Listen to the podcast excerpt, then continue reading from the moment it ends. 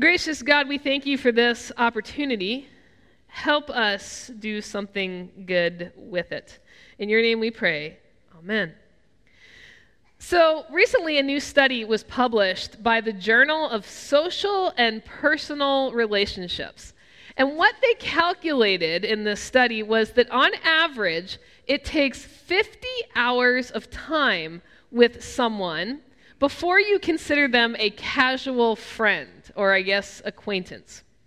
It takes 90 hours to become real friends and 200 hours with someone to become close friends. But what this study didn't examine is what it takes for friendships to maintain themselves for the long haul. Last month, one of my very best childhood friends got married in Scotland. We became friends because we were randomly assigned to be roommates at summer camp back when we were 16 years old. When you are stuck with somebody at summer camp for weeks, all day long, every day, it is very easy to accumulate those 200 hours extremely fast. So by the end of the summer, we were as close as any two people on the planet. But then, when summer came to an end, we went back to our respective high schools. Then we went to different colleges on opposite ends of the East Coast. And then we started our adult lives in two very different regions of the country. So, as the years went by, the, the people that we had experienced in each other at the age of 16 were very different than the people that we were at 26, at 36, and then one day eventually we'll get to 46. So, all, although we had logged, we had gotten in that 200 plus hours to begin our friendship, we did not do any of that maintenance work to strengthen that relationship. And so by the time that she got married this summer, I felt like a total stranger looking at pictures of some random wedding in the Scottish Highlands on Facebook. I've never met her husband, so I can't tell you whether or not that he was from Scotland or if this was a destination wedding. I wouldn't know. I wasn't invited. And that's okay because that relationship is not there. There are many things that we experience in life that are, are so very exciting in the beginning and run such a huge risk of failure when the new wears off and the work actually has to begin.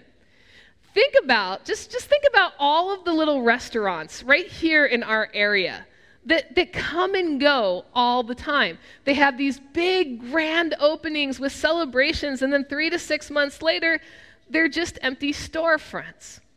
People get married, they go on their honeymoon, they come back, they discover that somehow they still have to be with this person and pay bills and take care of life responsibilities, and, and now work begins. When we think about the early church, we, we see them in a light that is not exactly accurate. We tend to think of that early church as these perfect Christians. These people who had it all together and knew what they were doing. They were just on fire for Jesus and they couldn't possibly get it wrong. And what we forget what we forget is that in so many ways, they're exactly like us. They were exactly like us. We were not dealing with perfect people. We're dealing with people that, that still had real jobs and had lives and things that they had to attend to and responsibilities that they had to participate in. But they did, they did put some things into place that would develop their new faith so that it would stand the test of time which apparently worked given that here we are, some 2,000 years after the fact, still gathered as the church. One of the main things that marked these early disciples of Jesus was their ability to magnify what was happening in the church out into the rest of the world. Now, if you think about the way that the early church started, it's very similar to compacting that 200 hours of time together all in one sitting, very much the same way that I became friends at 16. But somehow the church carried on and we did not. So, what is the difference? The difference occurs when you view your faith as a lifestyle and not as a diet. A diet is something that you do, probably that you don't even like all that much, for a compartmentalized period of time to achieve some sort of end result. And then for the majority of us, the diet is over when we get to whatever result we were looking for. It's only those who embrace it as an entirely new lifestyle that end up maintaining the results that they were seeking in the first place. So I want to look at how this practice of worship went from being this compacted, regimented diet into a way of life for the early church. Day by day, as they spent much time together in the temple, the church, they broke bread at home. And they ate food with glad and generous hearts, praising God and having the goodwill of the people. It appears as though, like most endeavors, there's a whole lot of work on the front end. In the beginning, the people were always together. Now, we, we don't really know what that looked like, but practically speaking, I cannot imagine that they were cloistered away from the rest of the world for more than a week or two because remember, those early disciples still had jobs, they still had families, they still had obligations and life going on. But it's easy to see how in the beginning, there was this magnificent burst of, of energy and interest in following the way of Jesus Christ. So these followers put in a lot of hours together at the beginning of the temple. Well, then it says that they broke bread at home with glad and generous hearts, praising God and having the goodwill of all the people. What this is saying is they took what was happening at the church back into their homes and into their daily living. When we read about the breaking of the bread, the first thing that comes to mind in churchy terms is communion. That, that we, we break the bread. And we talk about this thing called the communion of the saints. Well, when you talk about the communion of the saints, you're talking about the saints in every place and age. So when we come to the communion table, it's not that we're just sharing communion with the people in this room, but we are sharing communion with the saints that have come before us, those that will come after us, and those all over the world. So then it's very easy to see how you can take the communion of the saints out into the world with you anytime that you are breaking bread with other believers. This, this communion of the saints is the kingdom the way that Jesus envisioned it. Now, you know that a lot can happen over the breaking of bread. Walls come down and people open up and they share their stories, they cry, they, they laugh. They can walk away having shared a common experience. You've shared common experiences with other people. That's why stories start hey, remember that time we were at such and such a place? That's a common experience that you've shared. But here's where the disciples did it differently it's not just that they broke bread, but that they did it with glad and generous hearts, praising God. So while they had left the physical vicinity of a church building, they took the faith with them into their homes to magnify what had happened in church. It's not just that they shared a common experience of food, but now they ex- have shared a common experience of worship. And that's significant to our growth as disciples. Because if you go back to that study in, in the Journal of Social and Personal Relationships and you apply it to your personal relationship with Christ, it would make sense that if you're going to grow as a disciple, you need to carry worship out into the rest of the world with you. Since it takes 50 hours of time with someone just to even consider them a casual friend, if you just attend worship on Sunday mornings with absolute perfect attendance, it's going to take you almost a year to claim just a casual relationship with Christ which, if you want to get down and dirty honest about it, is how most of us approach it most of the time. I want you to think about this expression He worships the ground she walks on. There, this does not mean that there is a man out there somewhere who is singing hymns to the ground that his wife walks on. That is not what the expression means. It means that he adores her, that he loves being around her, that he respects her, that he makes her a priority in his life. We do not need to go and each get ourselves an in home organ or a pulpit to worship out in the world. What we need to do is to build that desire for a, a relationship with God outside of the walls of Sunday morning worship in churchy terms. It would be creating what is called a liturgy of the everyday. Liturgy is, is that order of worship that we participate in, the way that the way that the worship service flows. So, what might that look like? What might a liturgy of the ordinary everyday look like? I want you to think about the first thing that you do in the morning, like the second that your eyes open in the morning. Are you somebody, your eyes open, you pop right out of bed, you hit that alarm, and you just go running? You are, you are going to face the day. Or are you somebody who rolls over, grabs your phone, starts scrolling through to see what texts have come in, what's going on in the world, you're checking it all out? What if instead of either of those things, you just laid still for a minute and you invited God's presence into your life for the day?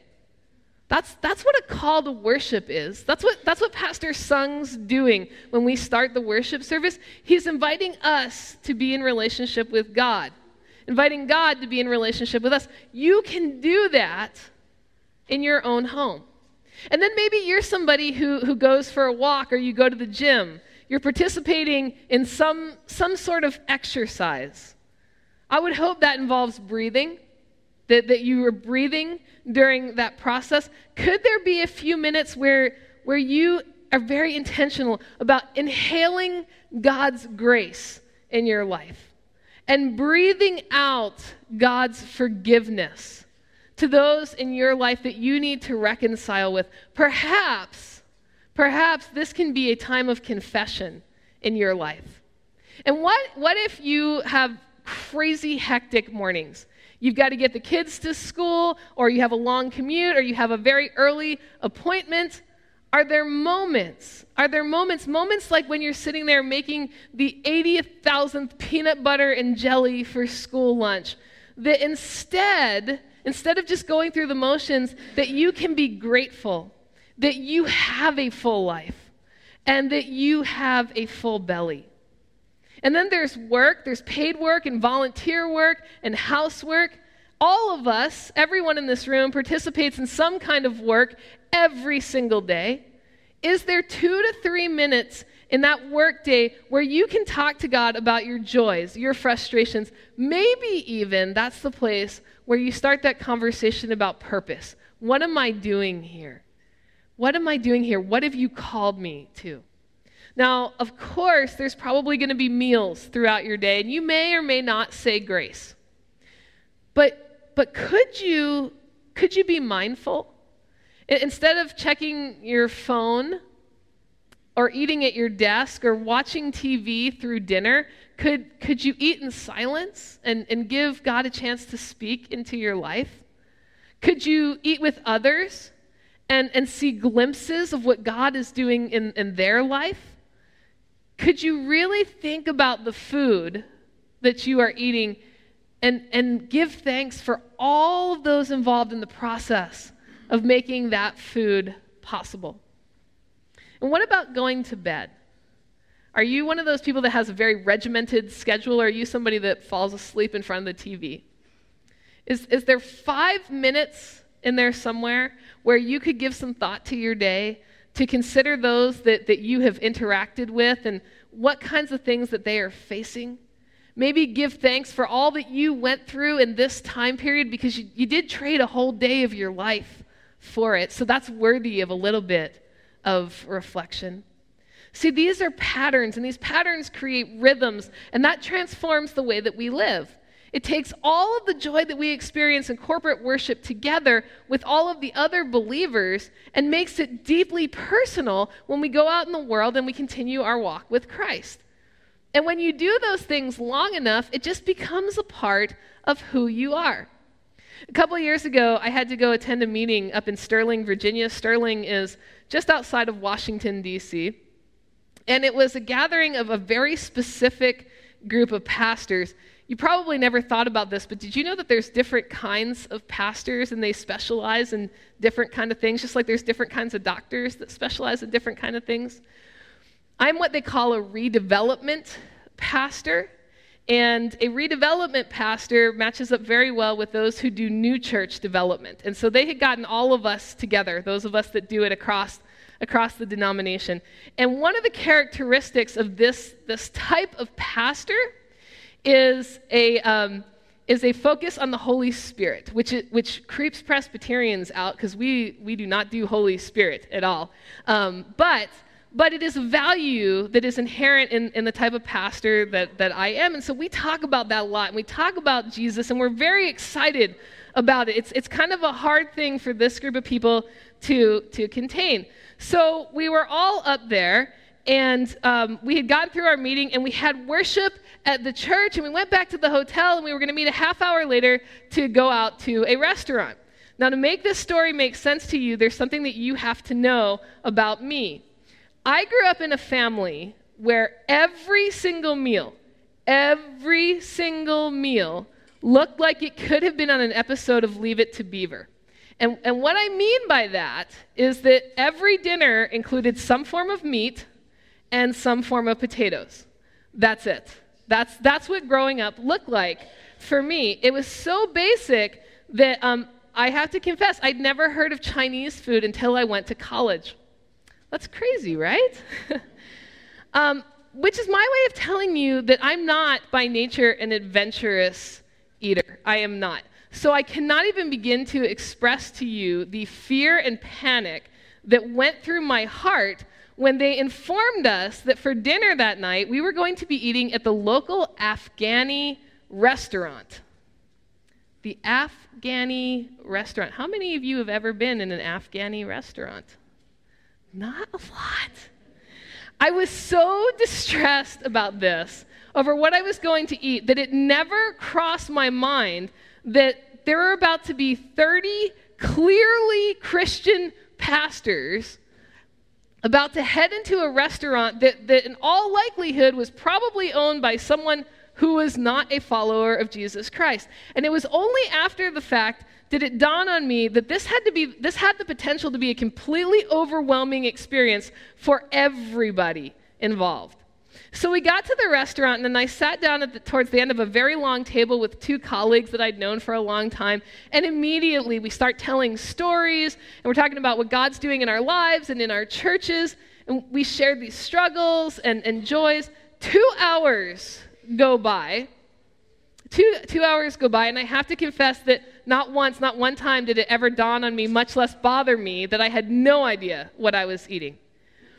And all across the restaurant, the same thing was playing out all over the place. And when it was over, these 30 people profusely thanked the wait staff. They left a generous tip and, more importantly, left a profound witness.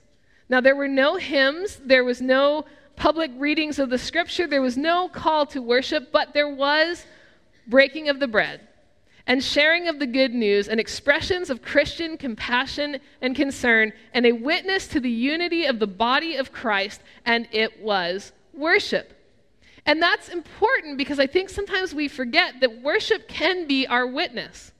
I found out later from the pastor, um, the, the host pastor of this event, that when he first started going to the restaurant, the owner most definitely was not a follower of Christ. But because the pastor kept coming and kept breaking bread and kept bringing other believers, not to proselytize, but to share that joy of community, that witness of breaking the bread, that the owner had become very curious about the whole thing. And that curiosity led him to want to be a member, a part of that group. And so it was that by the time that we got there, the restaurant was in fact owned by a disciple of Jesus Christ. Now, that's the early church. That's exactly how it worked in the early church as we, as we read it, it's described in Acts. And day by day, the Lord added to their number those who were being saved. Disciples are people who take worship out into the world to magnify God's presence in their own lives and in the lives of others. We grow. We grow, and the church grows when worship becomes who we are every day, not just what we do for an hour on Sundays.